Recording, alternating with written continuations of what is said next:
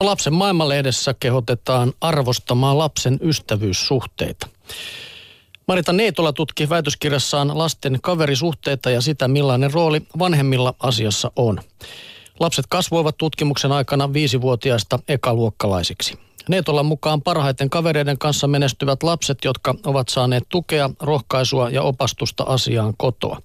Sisarukset ovat lapselle mitä parhaimpia ihmissuhteiden harjoitusvastustajia, mutta ystävien kanssa voi oppia erilaisia asioita.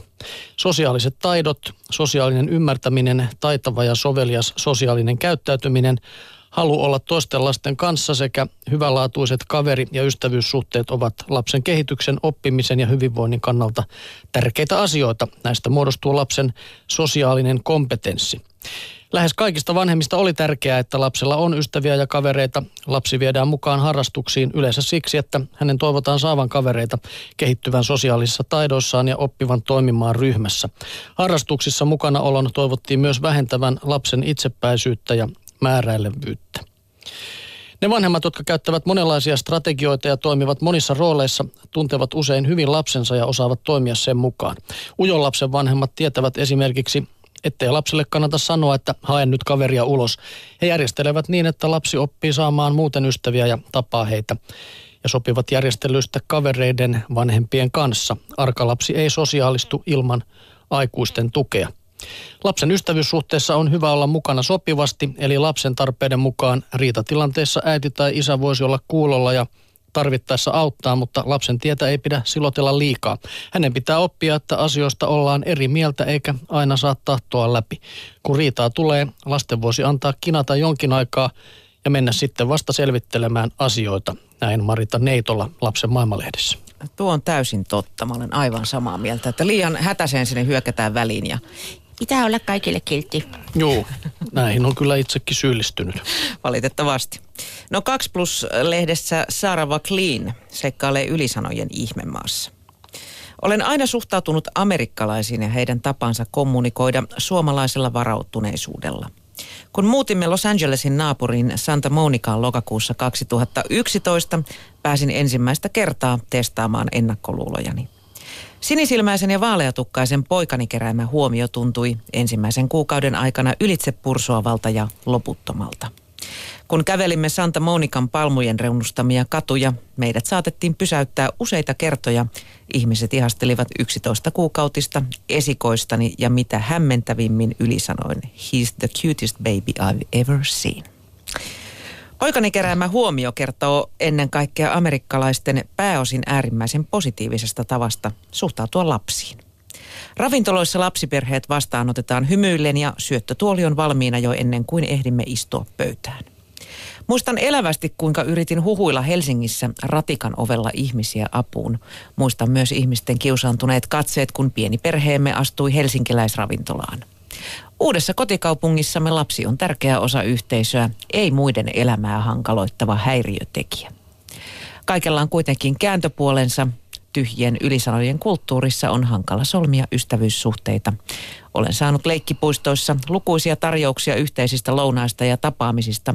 Nykyisin tiedän, että 75 prosenttia tarjouksista ei tarkoita mitään. Noina hetkinä ikävöin suomalaisten suoraa kommunikointia ja sitä, että ihmisen sanoihin voi luottaa. Näin kirjoitti Saara Vakliin 2 Plus-lehdessä.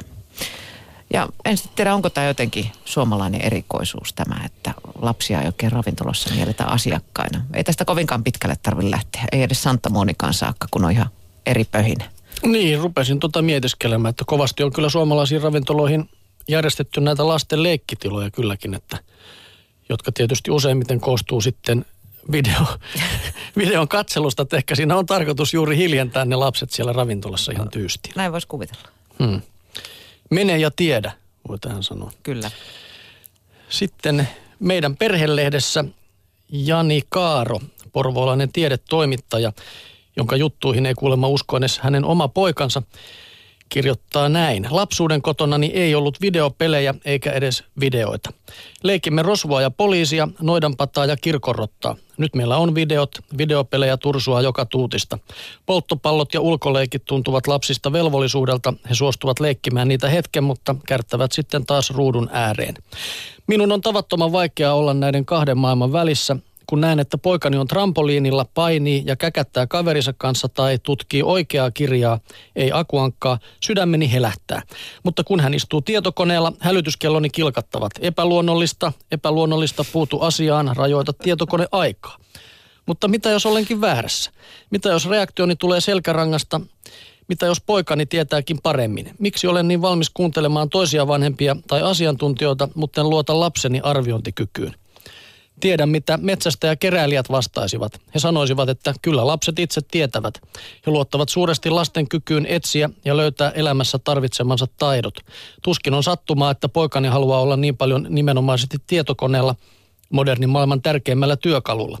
Mitä jos sen rajoittaminen on sama asia kuin jos metsästä ja keräilijät rajoittaisivat lastensa jousipyssyharjoituksia? Lapset ovat aina oppineet parhaiten leikkimällä ja tietokonepelit ovat ensisijaisesti leikkiä, etenkin kun niitä pelataan yhdessä. Pelit ovat pohjimmiltaan myös sosiaalisia. Poikani puhuu niistä yhtenään kavereidensa kautta ja saa sitä kautta uusia kavereita.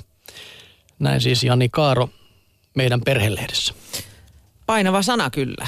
Aika pitkälle samoilla linjoilla, mutta tietysti aina voi sitten pitää semmoisen balanssin, että tunti koneella, tunti ulkona.